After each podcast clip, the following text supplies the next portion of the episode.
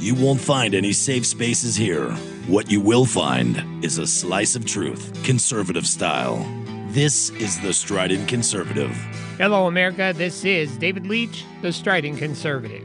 At the 2023 National Rifle Association annual convention, Donald Trump lied when he declared to those in attendance to be the most pro gun, pro Second Amendment president in history, while vowing to fight against gun control forever. Donald Trump lied to the NRA because he's always been pro gun control and anti Second Amendment, a fact I documented in August 2020 during his reelection, when he was running so far behind in the polls that he resorted to recycling the lies and broken promises he used in 2016, including his broken promise to protect gun rights.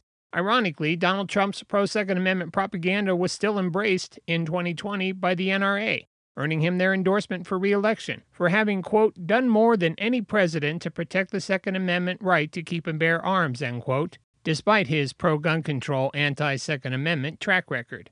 During his presidency, Donald Trump openly embraced Nancy Pelosi's gun control agenda. He banned bump stocks using an executive order. He pushed for enhanced background checks, and he proposed expanding red flag laws on a national level.